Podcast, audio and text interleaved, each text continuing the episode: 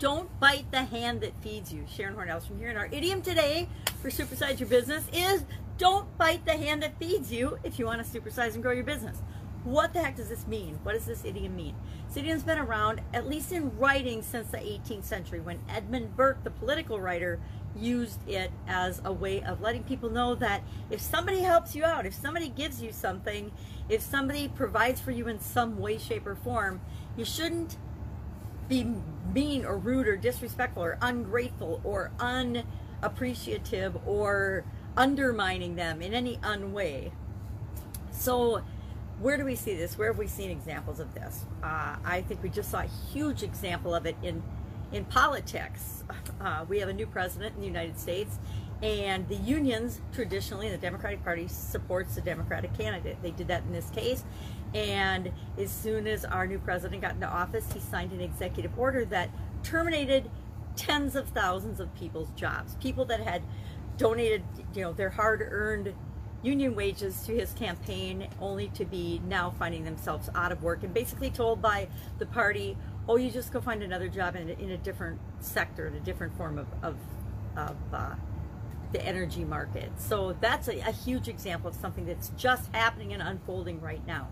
Don't bite the hand that feeds you. Don't undermine the people that help and support you. If you're in business and building your business and someone has helped you, has mentored you, has coached you, has advised you, you don't go around bad mouthing them or or undermining them and their business when they've actually helped you to achieve the goals and objectives that you want.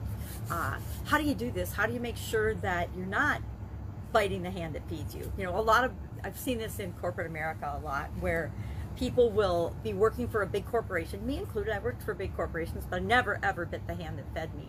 Uh, every time when I had businesses on the side, I always made sure that there weren't conflicts of interest and that my time for that company, my responsibilities for that company were met above and beyond uh, anything that could be expected of anyone else. And then I worked on my own personal businesses and the things that I was doing on the side.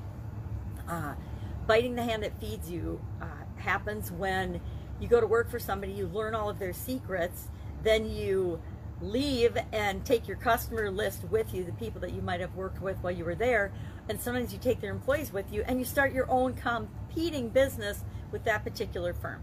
To me, that is a huge example of biting the hand that fed you and will create a lot of bad karma and nonsense in your life and in your business as you go moving forward. Uh, I think it's it's an expression that's been around for centuries, for hundreds of years for sure, but I'm not sure people actually say, hey, don't bite the hand that feeds you. Uh, uh, literally, it didn't show up until the 18th century, but that happens with a lot of sayings and a lot of expressions that we use. It takes years and years for them to actually, actually show up in writing. So what are some ways that you can make sure you're not being ungrateful or, you know, unflattering or uh, for rude or disrespectful to somebody that has helped you in the past. Number one, be loyal, supportive, and kind. Treat people the way you want to be treated. How many times have I said that this last 12 months? Probably a thousand, if not more.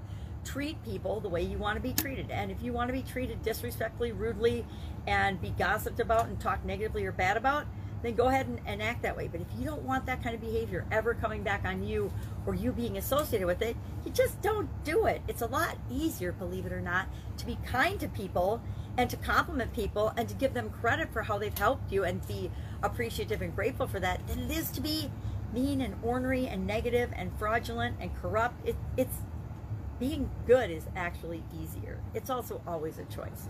Uh, speak well of other people offer people that have helped you, speak kindly and well of them. Give them referrals. Let them know if you if you meet somebody that could also benefit from them helping in some way, shape, or form. Share that information and and you know hook them up. Do some networking.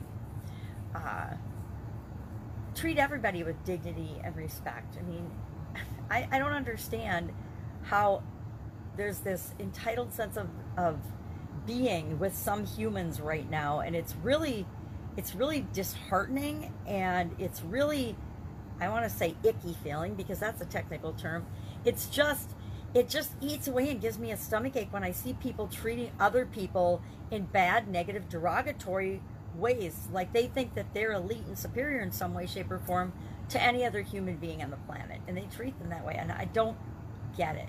So appreciate and be grateful. Make sure, hey, tell people thank you. Make sure that you appreciate it. There's this tendency sometimes when somebody helps you out that you you feel ashamed and, and if you're feeling ashamed you're not feeling grateful and appreciative so let go of any shame we as human beings absolutely thrive on and love helping one another out so ask for help and then when you get on your feet when you find yourself in a better spot or even if you're not in a better spot realize that there's ways that you can always be paying it forward paying a kindness forward doing something to help other people help other people up in your business and outside your business and with your business, uh, just like you've inevitably been helped up in the past.